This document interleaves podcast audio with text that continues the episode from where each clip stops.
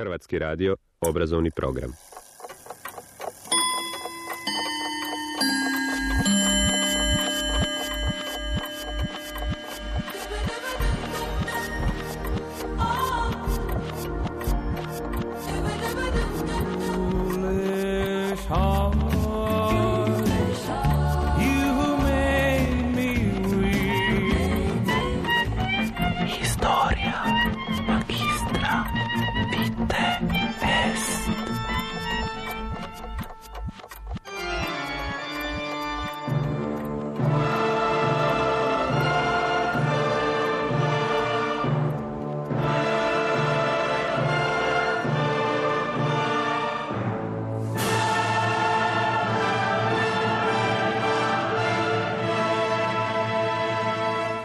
Povijest četvrtkom.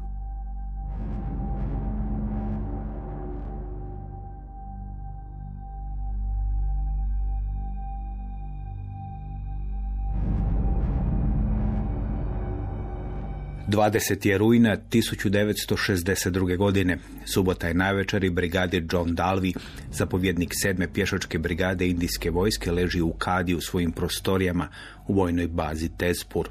Baza se nalazila u onome što se te tisuću devetsto šezdeset druge. nazivalo NEFA ili ti North East Frontier Agency. Danas je to država Republike Indije znana pod imenom Arunachal Pradesh, smještena na sjeveroistoku Indije na granici s Narodnom republikom Kinom. Brigadir Dalvi odmarao se u kadi od partije golfa i spremao se nakon kupke otići na rani počinak. U zoru je trebao zrakoplovom otputovati iz Tezpura i čak je odbio poziv generala da navečer s njim u lokalnom klubu plantažera pogleda film.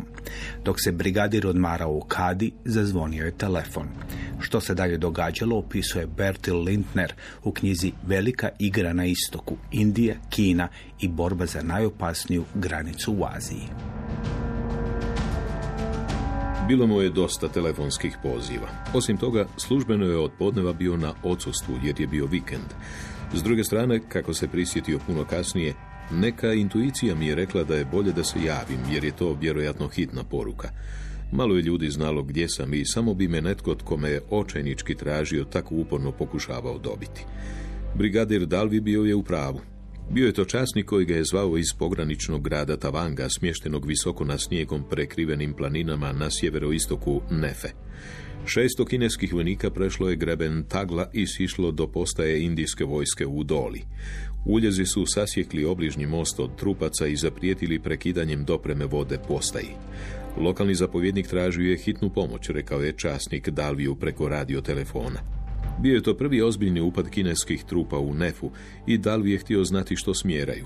Nije mislio da je to slučajno ili da je odluka da se pređe granica bila donesena na mah. Nisam sumnjao da su Kinezi odabrali subotu kako bi podjarili incident kod Tagle, jer su dobro procijenili da će dok informacija o tome dođe u Delhi već biti kasno večer ili čak rano nedjeljno jutro. Kinezi su sigurno do tisuću devetsto šezdeset druge. saznali da nijedan indijski zapovjednik nije mogao djelovati, a da se ne savjetuje s vladom, a vlada neće početi s poslom najranije do ponedjeljka ujutro.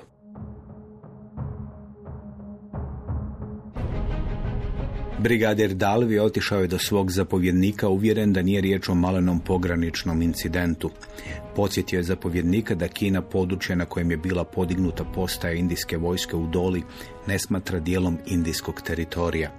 Trebamo očekivati oštar i veliki kineski udar. Kinezi imaju vremensku i prostornu prednost i dobru logističku potporu. Treba će proći mjesec dana da se potvrde riječi brigadira Dalvija.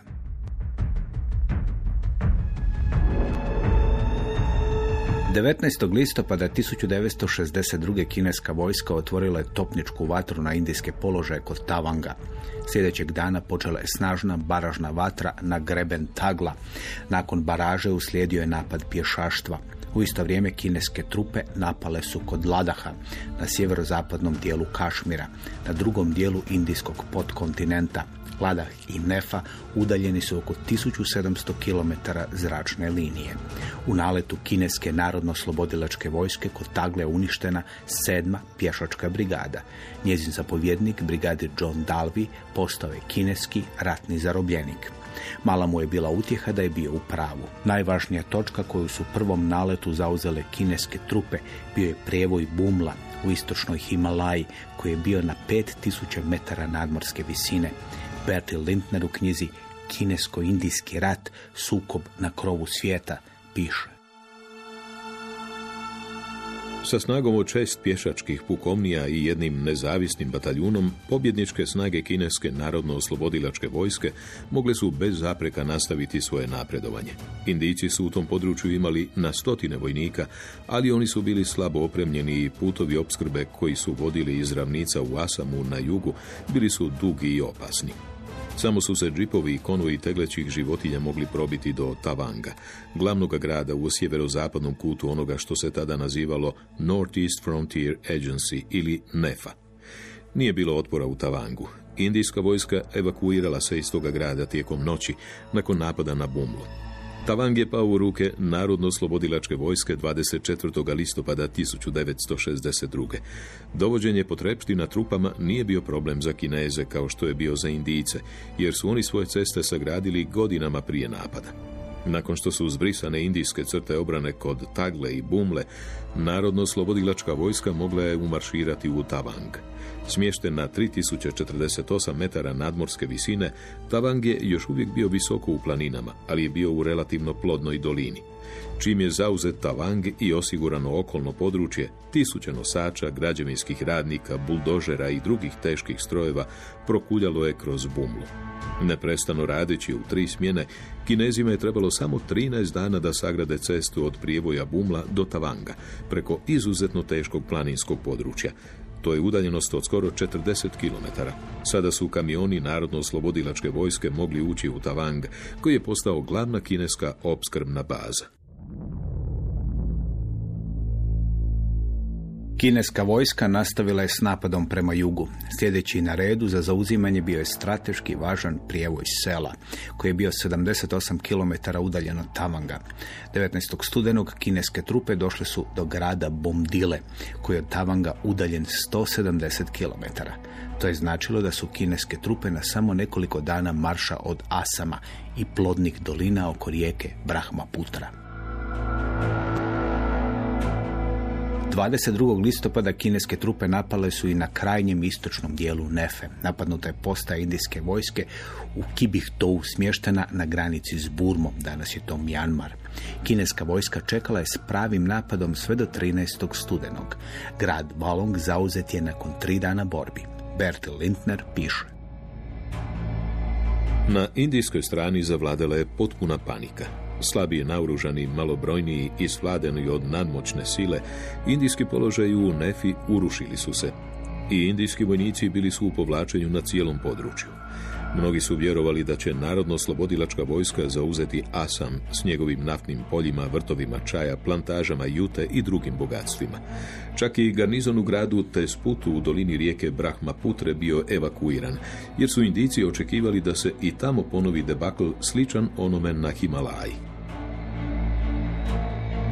Na drugom dijelu indijskog podkontinenta, u Ladakhu, Kašmiru, kineska vojska također je napala. Prvi cilj bio je udaljena postaja indijske vojske na sjeveroistočnom dijelu indijske države Džamu i Kašmir. U toj postaji bilo šezdeset osam indijskih vojnika. Nisu imali niti jedno teško oružje, samo puške. U naletu kineskih trupa trideset šest ih je ubijeno, ostali su bili ranjeni ili zarobljeni. Kao i na istoku podkontinenta, bio je to samo početak.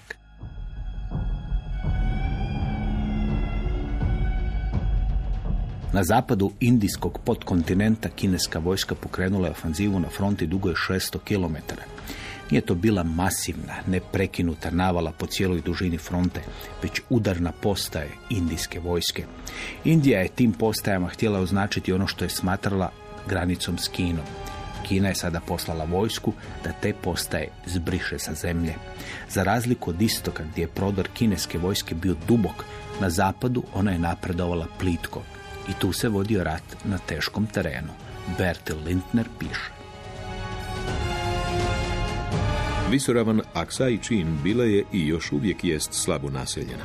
To je sredinom pedesetih godina olakšalo Kinezima gradnju autoceste, a da zato ne saznaju Indijci sve dok ona nije bila završena. Ime Aksai Chin znači pustinja bijelog kamenja i nadmorska visina te visoravni barira od četiri tisuće tristo do šest tisuća devetsto metara.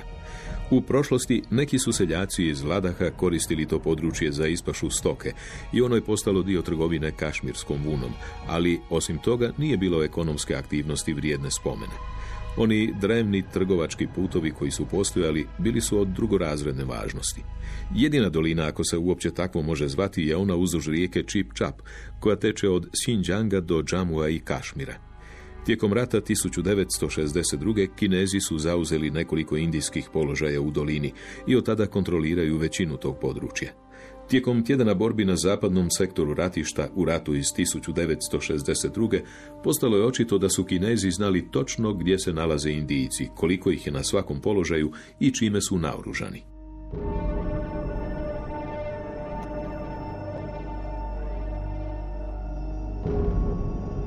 Kineski napad nije bio veliko iznenađenje. Kina i Indija sukobljavale su se oko granice još od indijske nezavisnosti i proglašenja Narodne republike Kine. A i prije toga Kina nije priznavala granicu koju je odredio Sir Henry McMahon, britanski administrator u Indiji.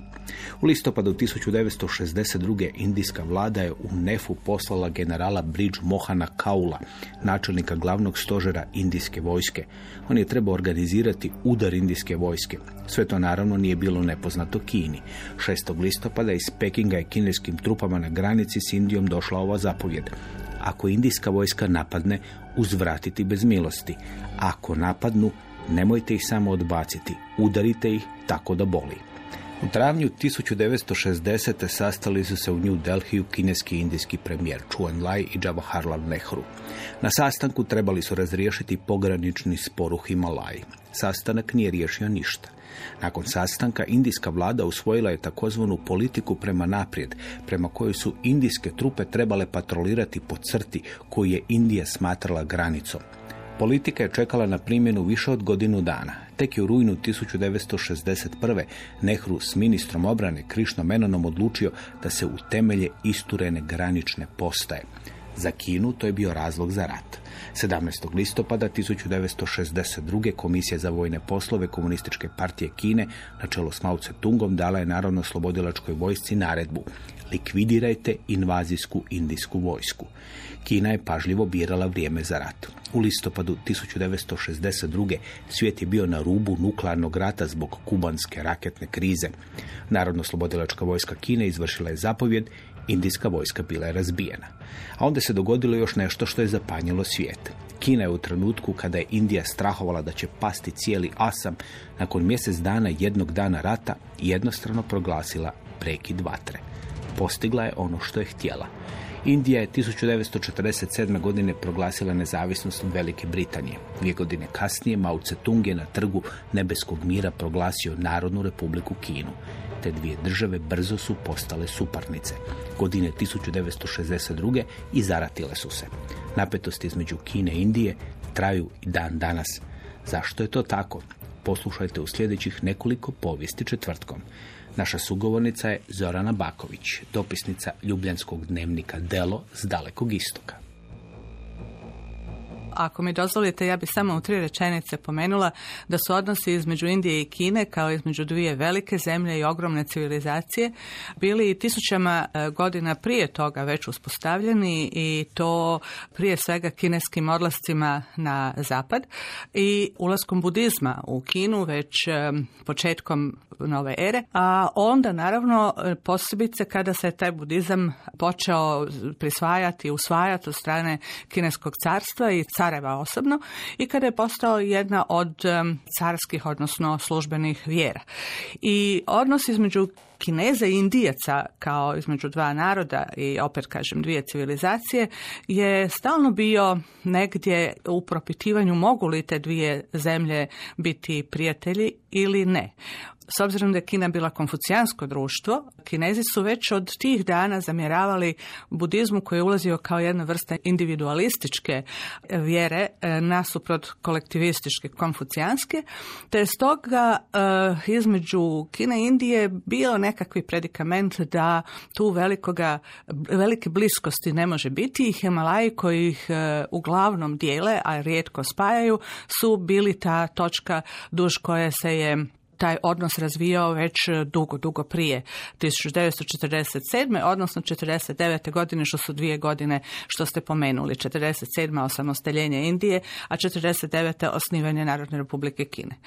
Međutim, kako su i tijekom dvadesetog stoljeća odnosi između Kine i Indije bili vrlo dinamični i vrlo intenzivni zbog toga što se Kina, ušavši u razdoblje republike, dakle okončavši carstvo tisuću devetsto jedanaeste pitala sa koje strane će ona usvajati te nove pojmove, nove kategorije, nove institucije, hoće li to biti Indija ili Japan. I kada je Rabindranath Tagore tisuću devetsto dvadeset četvrte godine bio jedan od prvih Indijaca koji su posjetili Republiku Kinu, se to pitanje vrijednosti i bliskosti vrijednostnih sustava vrlo bitno pominjalo. Do tisuću devetsto četrdeset devete godine, kada je Mao Zedong proglasio prvog listopada Narodnu republiku Kinu, Indija je već imala odnose sa Republikom Kinom, Tajvanom, kako ga danas zovemo, i bila je u vrlo tjesnim odnosima sa Chiang Kai-shekom, nikada ne u pretjerano velikome razumijevanju, ali u bliskim odnosima. Međutim, tadašnji indijski premijer četrdeset devete godine Nehru je odlučio da je Kina zemlja sa kojom će Indija razvijati, Narodna republika Kina, zemlja sa kojom će Indija razvijati istinske odnose i već prvoga travnja tisuću devetsto pedesete godine Indija postaje prva nekomunistička zemlja koja priznaje Narodnu republiku Kinu. To su neki temelji na kojima se očekivalo da će se kinesko-indijski odnosi razvijati u vrlo pozitivnom smjeru, tim prije što je, ja bih prije rekla, premijer Zhou Enlai više nego kineski vođa Mao Zedong bio silno otvoren za ideje koje je e, novo oslobođena, osamostaljena Indija e, sobom nosila i prve godine su doista počele u velikom prijateljstvu. dvadeset četvrtog rujna tisuću petsto devedeset devete u Londonu je osnovana tvrtka koja će ostaviti golemog traga i u Indiji i u Kini. Tog se dana u Londonu okupila šarolika skupina ljudi predvođena lordom gradonačelnikom Sir Stephenom Soamom. Najvažniji čovjek u toj šarolikoj skupini bio je Sir Thomas Smythe, revizor londonskog sitija, koji se obogatio uvozom sušenih grožđica i začina iz Alepa. Dva dana prije tog sastanka Smythe je okupio sto jedan bogatog trgovca i od njih skupio nešto više od trideset tisuća funti. S tim novcem, kao i s novcem prikupljenim od onih koji su se okupili dvadeset četvrtog rujna, osnovao je trgovačku tvrtku koja će dobiti ime East India Company, istočno-indijska tvrtka. trideset prvog prosinca tisuću šeststote ta će tvrtka, točnije guverner i družina trgovaca iz Londona koji trguju s istočnom Indijom, sve u svemu dvjesto osamnaest ljudi, dobiti od kraljice Elizabete prve kraljevsku povelju za trgovinu. I tako je nastala vjerojatno najmoćnija tvrtka u povijesti svijeta, koju je političar i filozof Edmund Burke nazvao državom koja se prerušila u trgovca. Ključni događaj za tu tvrtku ovako opisuje William Dalrymple u knjizi Anarhija, istočnoindijska tvrtka, korporativno nasilje i pljačkanje carstva. dvadeset osmog kolovoza tisuću šeststo osme kapetan William Hawkins usidrio je svoj brod Hektor ispred Surata i tako postao prvi zapovjednik istočno-indijske tvrtke koji je kročio na tlo Indije. Indija je tada imala stanovništvo od sto pedeset milijuna, oko petine svjetskog stanovništva i proizvodila je četvrtinu robe koja se proizvodila na svijetu. Za usporedbu, Engleska je tada imala samo pet posto od indijskog stanovništva i proizvodila je manje od tri posto svjetske robe. Dobar dio zarade od te trgovine našao je put do riznice Mogula u Agri, što je mogulskog cara, koji je imao prihod od oko sto milijuna funti na godinu, učinilo najbogatijim vladarem na svijetu. Mogulski glavni gradovi bili su megagradovi toga vremena. Oni nemaju premca u Aziji i Europi, mislio je Isusovac Antonio Monserrate. Njihovi su gradovi prepuni trgovaca koji dolaze iz svih dijelova Azije. Nema umjeća i zanata koji se ne prakticira tamo. Između tisuću petsto osamdeset šeste. i tisuću šesto pete. europsko srebro slijevalo se u zemlju Mogula po zapanjujućoj stopi od osamnaest metričkih tona na godinu, jer, kako je to primijetio William Hawkins, sve nacije donose novac i odnose robu kupljenu za njega.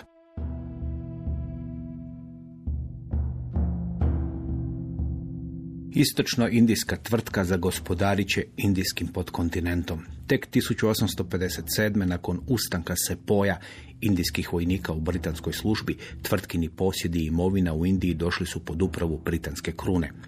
Tako je ta tvrtka odredila indijsku povijest za nekoliko stoljeća. Kako je odredila kinesku? Tako što je preokrenula tijek trgovine koji je postojao još od starog vijeka. Od vremena starog Rima zlato i srebro su iz Europe odlazili na istok, većim dijelom u Kinu. A onda se ta tvrtka dosjetila da ima proizvod zbog kojeg će zlato i srebro početi teći iz Kine na zapad, u džepove engleskih trgovaca istočno-indijske tvrtke. Taj proizvod, opijum. Vođe Narodne republike Kine, koji su imale dugo pamćenje, nisu zaboravile da su britanski kolonizatori opijumom iz Indije počeli rastakati Kinu. A ti isti kolonizatori htjeli su odrediti granicu između Indije i Kine. Opet se moramo malo vratiti, zbog toga što već smo u prethodnim emisijama više puta pomenuli kako Azija nije imala granice i ta institucija granice je nešto što su kolonizatori donijeli Azije. Pa je tako i u indijskom slučaju granica između tada Britanske Indije i Tibeta, koji nije bio neovisna država, ali je imao sve atribute teokratske države i bio je pod dosta slabom kontrolom Pekinga, opet velim, na početku dvadesetog stoljeća u tim previranjima kineskim okončanja carstva i osnivanja republike, Tibet se ponašao kao gotovo neovisna država, iako bez međunarodnog priznanja. I kada su Britanci imali potrebu povlačiti te crte koje su razgraničavale velike zemlje, oni su uvijek donosili priličnih problema zbog toga što tih crta u kinesko-indijskim ili u azijskim, u azijskoj povijesti nikada nije bilo. tisuću devetsto četrnaeste. godine, kada je Britanija odlučila da će povući tu crtu između sebe i, i odnosno između britanske kolonije i Tibeta, tadašnji šef diplomacije Indijske Britan... Britanske Indije, pardon, Henry McMahon, je povukao crtu koja je razgraničavala Tibet i Indiju i koju, kada smo došli do tisuću devetsto četrdeset devete. godine, Mao Zedong više nije priznavao.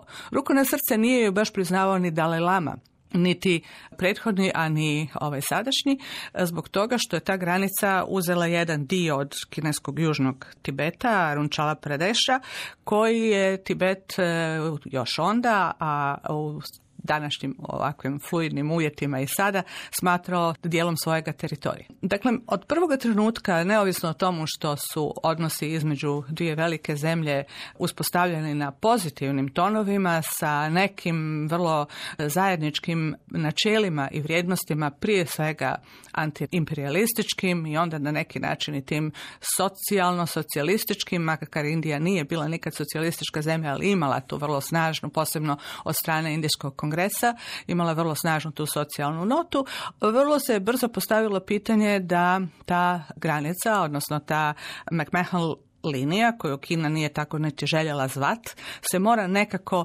preimenovati, a i predefinirati, jer Kina nikako nije priznavala. I tu počinju već prvi sporovi oko toga kuda ona prolazi, gdje spada. U ratu koji je nakon odcijepljenja Pakistana od Indije, a što je opet bio jedan veliki šok ne samo za Indiju, nego i za cijelu Aziju, s obzirom na načelo po kojemu se Pakistan odvojio, jer da islamska zemlja ne može živjeti u državi koja nije islamska, iako tada još nije imala ovakav hinduistički naglasak kakav ima sada.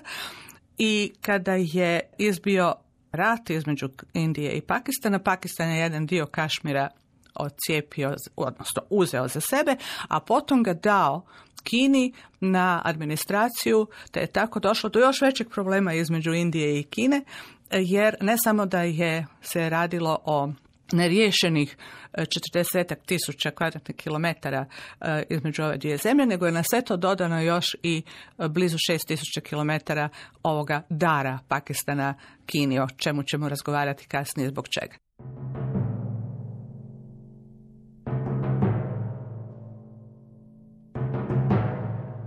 U srpnju tisuću devetsto četrdeset sedme. britanski parlament donio je zakon o nezavisnosti Indije. Zakon je nalagao da u ponoć između četrnaestog i petnaestog kolovoza tisuću devetsto četrdeset sedme. prestane britanska vlast nad indijskim podkontinentom. Donošenje tog zakona značilo je da je Velika Britanija najavila kada će prestati njezina vlast nad petsto šezdeset pet država i državica na indijskom podkontinentu. Indija nije postojala u sustavu britanske kolonijalne vladavine.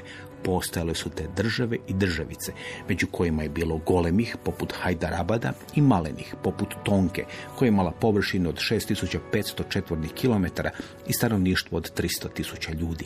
Među tih petsto šezdeset pet država i državica najveći problem izazvaće Džamu i Kašmir.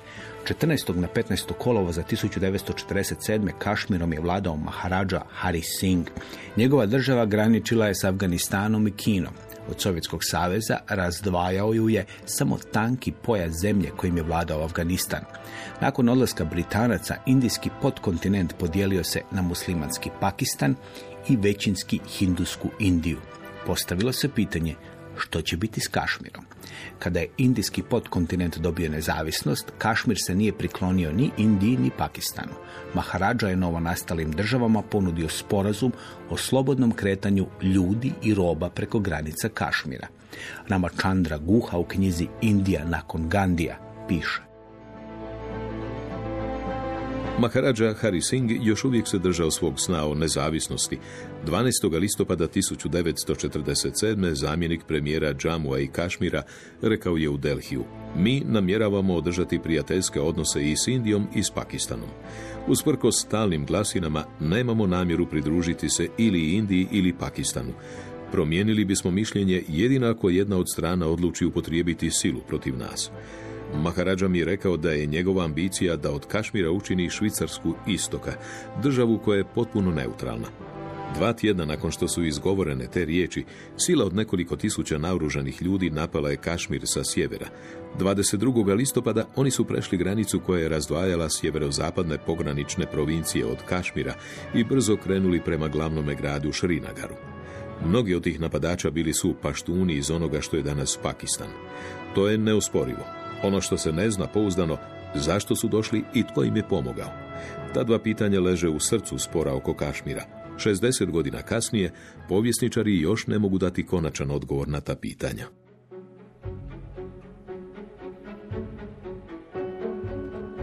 Što god bilo, tog dvadeset drugog listopada tisuću devetsto četrdeset sedme. pokrenulo je niz događaja koji će dovesti do rata oko Kašmira. Nakon što je počela invazija, Maharadža Hari Singh dvadeset šestog listopada potpisao je sporazum o pristupanju Indiji. Sljedećeg dana transportni zrakoplovi tipa C četrdeset sedam Dakota počeli su prevoziti indijske trupe u Šrinagar. Nakon toga izbio je rat između Indije i Pakistana. Rezultat je bila podjela Kašmira. Početkom pedesetih godina Kina se pridružila komadanju Kašmira. Uzela je Aksai Chin, područje skoro potpuno golo, ali važno jer je preko njega Kina namjeravala izgraditi cestu koja je trebala povezivati Xinjiang s Tibetom.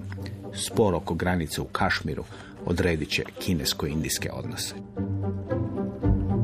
Tu možemo govoriti vrlo jednostavnim rječnikom i iznimno kompliciranim jezikom. Dakle, ako ćemo reći jednostavnim rječnikom, onda je to Mao Zedongova podjela svijeta na tri svijeta. Prvi koji eksploatira i drugi i treći, drugi koji je eksploatiran od prvoga, a eksploatira treći, i treći svijet zemlje koje su eksploatirane i od prvoga i od drugoga. A, međutim, ono što je interesantno je da se taj treći svijet stalno pojavljuje i evo i danas ga imamo u vidu tog globalnog juga o kojemu se intenzivno govori i opet se radi o jednoj vrsti rivalstva, hoće li tim globalnim jugom predvoditi Kina ili Indija. tisuću devetsto pedeset pete. godine, kada se okuplja uh, jedna dobra skupina zemalja u Bandungu na čuvenoj konferenciji od koje počinje taj pokret nesvrstanosti, Kina je vrlo prominentno zastupljena i Kina je do dana današnjeg uvjerena da je jedna od uh, izumiteljica ideje nesvrstanosti i uh, da su najprije deset načela nesvrstanosti, a onda pet načela miroljubive koegzistencije, izum kineskog premijera Zhou Enlaia i kineske tadašnje partijske elite. Međutim, problem nastaje zbog toga što se je trebalo odrediti kako će se nesvrstani postaviti ne samo prema Americi, koja je to odmah naravno konstatirala kao izazov i krenula u akciju uspostavljajući intenzivne kontakte s afričkim zemljama i e, sa jednim dijelom azijskih zemalja, nego prije svega Sovjetskog saveza. Gdje on spada? Da li će se unutar tih te teorije nesvrstanosti koja je bila kontra imperijalizmu, da li je Sovjetski savez imperialistička sila ili će se tretirati kao nešto drugo. Kina naravno komplicira bliskost između Indije i Sovjetskog saveza i uh, jedan od velikih razloga zašto se je Kina držala po strani je upravo to što se nije mogla tu naći kao čista voditeljica, nego je morala možda to liderstvo dijeliti što joj nije pasalo. Naravno, posebice komplicira to sve kineski odnos sa Sovjetskim savezom koji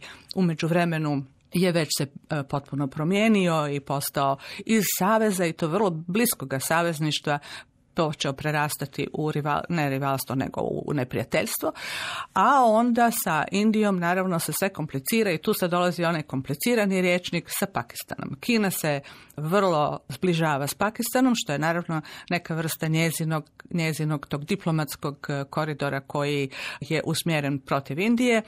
Amerika podržava Pakistan i gdje je tu tko s kim?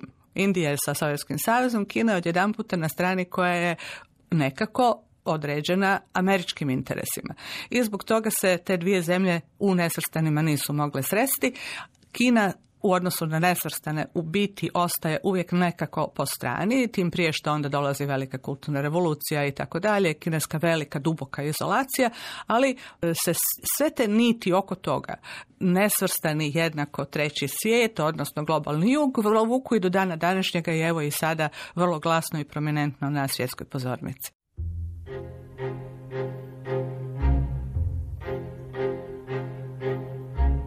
Indijski premijer Jawaharlal Nehru jednom je izjavio da je Aksai Chin, područje smješteno zapadno od Tibeta s prosječnom nadmorskom visinom od pet tisuća sto osamdeset metara, pusta zemlja na kojoj trava ne raste. Nehru je time htio reći da se za to područje nema smisla sukobljavati. Nakon te izjave, jedan je zastupnik u indijskom parlamentu, član Nehruove kongresne stranke, izjavio ovo: na mojoj glavi ne raste ni vlas kose. Znači li to da moja glava ne vrijedi ništa? Šala je bila tim veća što Nehru na glavi nije imao puno kose. Nije samo Aksai Chin bio problem. I na krajnjem istoku indijsko-kineske granice postao je pogranični problem. Sve je to bio rezultat posla koji je obavio Sir Henry McMahon na konferenciji u Šimli, gradiću podignutom na dvije tisuće dvjesto metara nadmorske visine, kako bi za ljetnih mjeseci britanska elita mogla pobjeći od žege New Delhija, održanoj od listopada tisuću devetsto trinaeste do srpnja tisuću devetsto četrnaeste Britanska Indija i Tibet dogovorili su se o granici. Ramachandra Guha piše: Britanci su nacrtali McMahonovu crtu kako bi zaštitili bogate plantaže čaja u provinciji Asam od prepada s Himalaja. Postojala je unutrašnja crta u podnožju brda i za nje nitko se nije smio kretati bez dozvole. Između te crte i granice ležalo je nekih sto trideset tisuća četvornih kilometara gusto pošumljenog terena, naseljenog uglavnom samodostatnim plemenima koja su upravljala samima sobom. Svako je bilo premaleno da utemelji državu, svako previše udaljeno da bi bilo podložno nekom drugom plemenu. Neka od tih plemena bila su budisti i postojao je stari budistički samostan u Tavangu. On je plaćao danak tibetanskim vlastima i bio je podložan vjerskim vlastima u Lasi. Prema ugovoru iz tisuću devetsto četrnaeste Britanci su uvjerili Tibetance da se odreknu kontrole nad Tavangom. Kako je to jedan kolonijalni službenik rekao, bilo je nužno dobiti taj nedvojbeno tibetanski teritorij u sastav Britanske Indije, jer bi u protivnom Tibet i Asam graničili, i ako bi Tibet ponovno došao pod kinesku kontrolu, to bi bilo opasno za nas.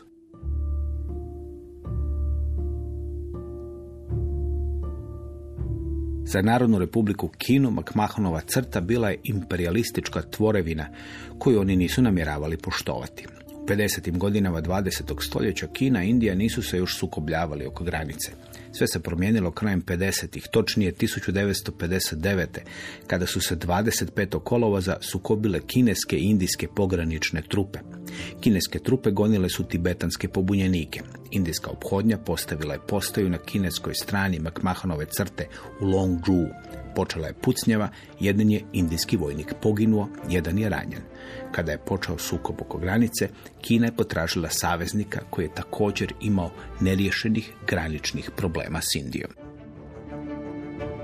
U trenutku kada izbija Pakistansko-Indijski rat iz hiljadu devetsto šezdeset pete. godine, Rusija je bila ta koja je stala, pardon, Sovjetski savez je bio taj koji je stao vrlo eksplicite uz Indiju i to vezuje Indiju jako za Sovjetski savez, a onda, evo kao što vidimo sve do dana današnjega, i za Moskvu, Kremlj i Rusiju. No, što se Kine tiče, Kina je Pakistan vidjela kao dvostruku korist. Prvo, naravno da Kina želi imati odnose sa zemljama koje će komplicirati e, život njihovim velikim rivalima i tu je Pakistan uvijek neka vrsta te karte koja se izvlači. Drugo što, Kina, s obzirom da ima svoj Xinjiang, koji je islamski muslimanska regija, naseljena prije svega Ujgurima kao većinskim narodom, ali i mnogim drugim e, islamskim narodima, i uvijek nastojala uspostavljati dobre odnose upravo s islamskim državama u razvoju, koje će biti bliske vladi u Pekingu, te tako neće obraćati pozornost na to što se događa sa e, kineskim muslimanima u e, muslimanskim regijima. I drugo, Kina je uvijek voljela imati pod kontrolom azijski islamski svijet upravo zbog toga što e, je htjela imati sigurnost u svojoj e, islamskoj autonomnoj regiji. Dakle, Ko Pakistan je za Kinu i vrlo strateško mjesto, s obzirom da izlazi na Arapsko more i da se, se preko Pakistana zaokružuje Indijski ocean, bez obzira što Kina u to vrijeme nije bila maritimna sila, bez obzira što je taj okrenutost prema oceanima i morama, morima došao tek s reformama, dakle početkom tisuću devetsto osamdesetih. godina, ali da, Pakistan je bio zemlja iz koje se je, uz pomoć čiju, se je moglo gledati na sve to što će Indija raditi prema zapadu, dakle prema Arapskom moru. I naravno treće, Pakistan je bio vrlo dobra točka sa koje se je posmatralo i šta se događa u drugim središnjoazijskim zemljama, prije svega Afganistanu, koji s Kinom ima jednu kratku, ali vrlo osjetljivu i neugodnu granicu i Kina je htjela uvijek biti sigurna da zna što se tu događa.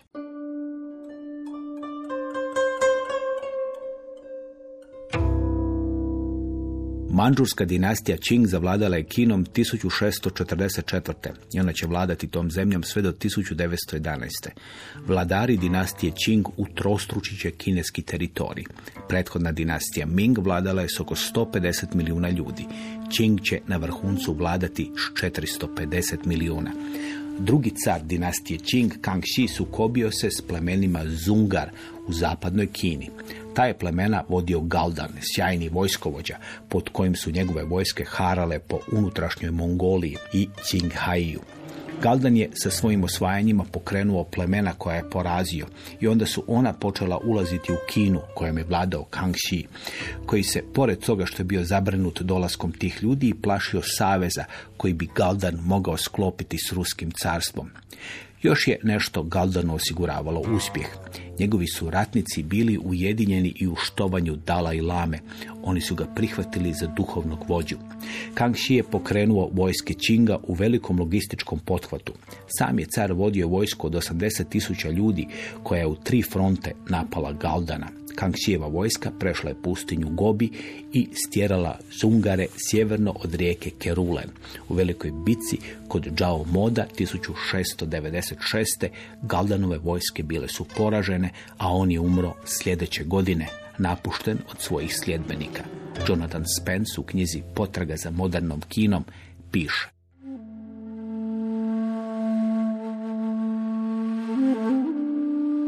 taj uspješan pohod označuje vrhunac Kangxijevog carevanja. Ali u vanjskoj politici svako rješenje je ujedno i svježi problem.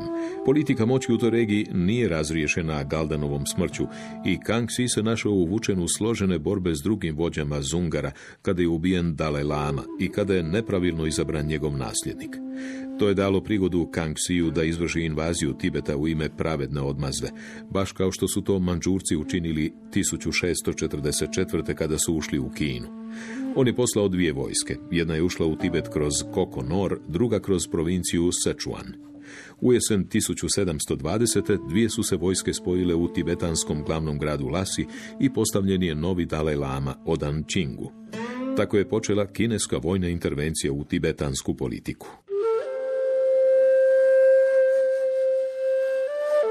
Tibet je točka koja je zapravo osnovna točka ogromnog nerazumijevanja između Kine i Indije, i to ne samo teritorijalno. Teritorijalno, dakako, Tibet takav kakav jest i postavljen na tim visokim planinama. Vjerojatno on je kratko, jako kratko vrijeme proglasio neovisnost, ali je to očito nije moglo se održati, i to je vjerojatno regija koja naprosto ne može biti neovisna s obzirom na to da je okružena ovim dvijema silama.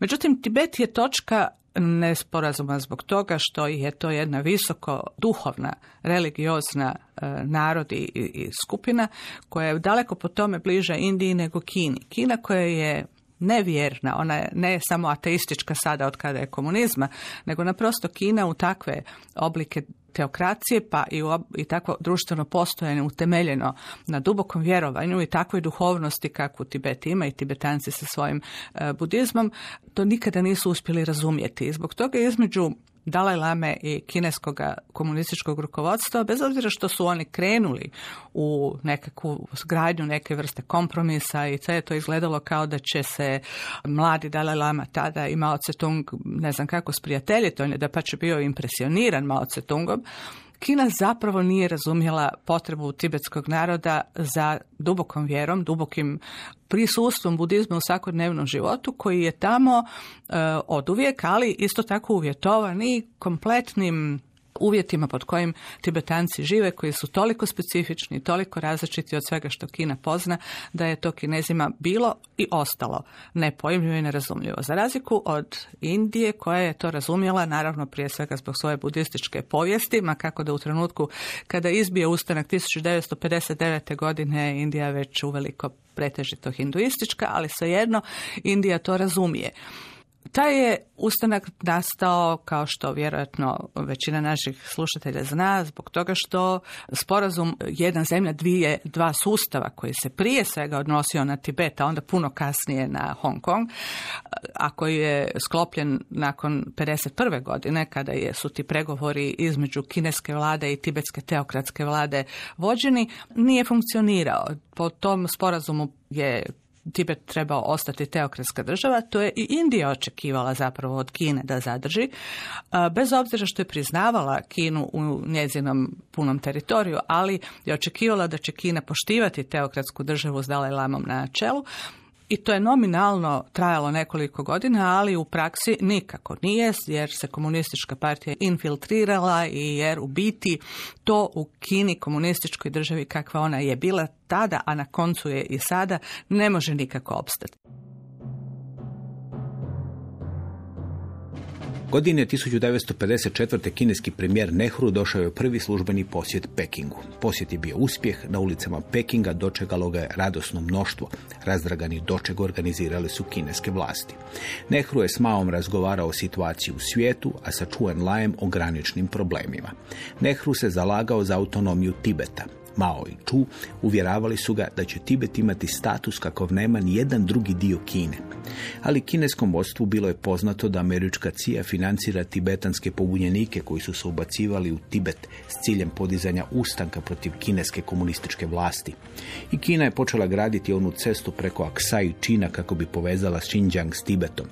Kada je indijska vlada saznala za tu cestu, a saznala je tek kada je ona sagrađena, ona je počela zaoštravati granično pitanje. A na sve to još su se nadovezali sve gori odnosi sa Sovjetskim savezom. Kina je Sovjetski savez o incidentu na granici iz kolovoza tisuću devetsto pedeset devete. upoznala u rujnu. Sovjetski savez je onda objavio izjavu preko Tasa, službene novinske agencije, u kojoj je zauzet neutralni stav. To je razbjesnilo kinesko vodstvo, koje je već neko vrijeme sumnjičilo da sovjetsko vodstvo na čelu s Nikitom Hruščovom, proklamirajući politiku miroljubive koegzistencije, zapravo popušta Sjedinim državama. Kada je Hruščov posjetio Peking tisuću devetsto pedeset devete. cijelo je kinesko vodstvo na čelu sa Mao Zedongom bilo ljuto zbog sovjetske politike. Posebnu ulogu u napadima na Hruščova dobio je ministar vanjskih poslova Chen Yi. Rodrik McFarquhar piše: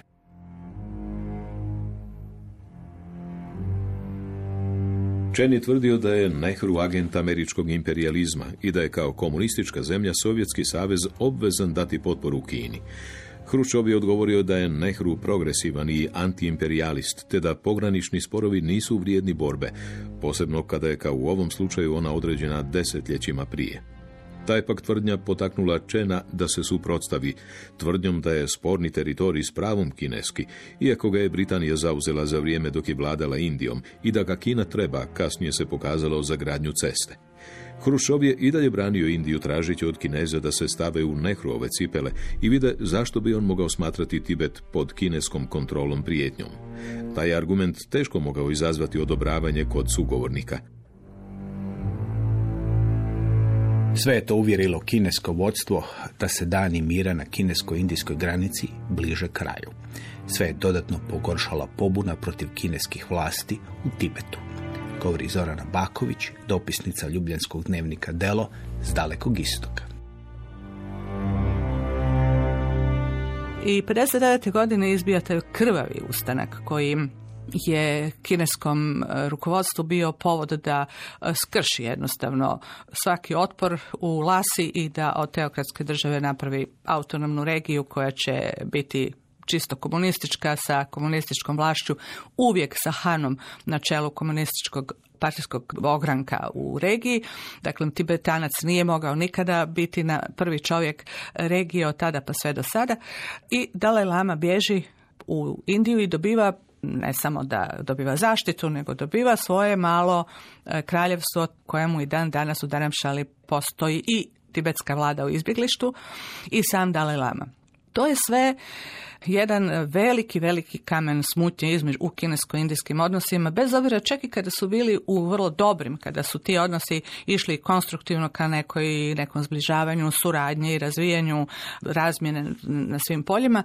Dalaj Lama i njegovo prisustvo tamo je bilo veliko pitanje. Zašto? Zbog toga što svi Tibetanci, koliko ih ima na kineskoj strani Tibeta, dakle mu autonomnoj pokrajini Tibet, Dalaj Lamu smatraju živim Budom i svojim neupitnim autoritetom i čekaju što će se dogoditi sa njegovom smrću. Dakle, moće li reinkarnacija Dalaj Lame biti uopće, onda da li će biti prepoznata od strane Dalaj Lame i tako dalje, kako će se ta vjera koja je jako vezana na lik i ličnost Dalaj Lame osobno, kako će se ona dalje razvijati pod uvjetima ovakve represije kakva vlada od strane Kine. Dakle, ne treba još puno govoriti da se shvati da Indija, imajući Dalaj Lamu, njegovu vladu u egzilu, a onda i vrlo radikalan kongres tibetanske mladeži, koji je vrlo radikalan u neprihvaćenju Dalaj Laminog kompromisa da ne zahtijeva, barem ne deklarativno, neovisni Tibet. Radikalna mladež ide i dalje sa tim da je Tibet treba biti neovisan i da se za to treba boriti, čak sa nekakvim vrlo radikalnim idejama o primjeni nasilja u toj borbi. Dakle, sa svim tim na svom teritoriju Indija ima jedan instrument koji može, koji može na daljinu fino štimati raspoloženje samih Tibetanaca i posebno tibetanskog lamaističkog klera u tibetanskim budističkim samostanima. U kasno proljeće tisuću devetsto šezdeset druge kinesko vodstvo strahovalo je od invazije s Tajvana. Pokreti indijske vojske na granici s Kinom bili su klopka da se Kina uvuče u rat na dva fronta. Zato je Kina pomirljivo reagirala na te pokrete. Ali dvadeset trećeg lipnja tisuću devetsto šezdeset druge u Varšavi sastali su se kineski i američki veleposlanik Bang Bingnan i John Moores Cabot. Kina i Sjedinjene Države tada nisu imali uspostavljene diplomatske odnose, pa su se kontakti između njih odvijali preko Varšave. Wang je upozorio Cabota da S A D ne potiču vladu Kuomintanga na Tajvanu da napadne Kinu. Cabot je rekao da S A D ne podupire invaziju Kine. Veleposlanikove riječi potvrdio nekoliko dana kasnije javno i predsjednik John Kennedy. Sada se strateška situacija promijenila. šesnaestog srpnja tisuću devetsto šezdeset druge načelnik glavnog stožera Narodnooslobodilačke vojske Luo Ruiqing poslao je Maovu komentar nove situacije sažet u osam znakova kineskog pisma. Komentar je glasio: oružana koegzistencija, obrazac slagalice. Mao je prihvatio komentar. To je značilo da je doba mira na granici s Indijom prošla. O tome sljedećeg četvrtka.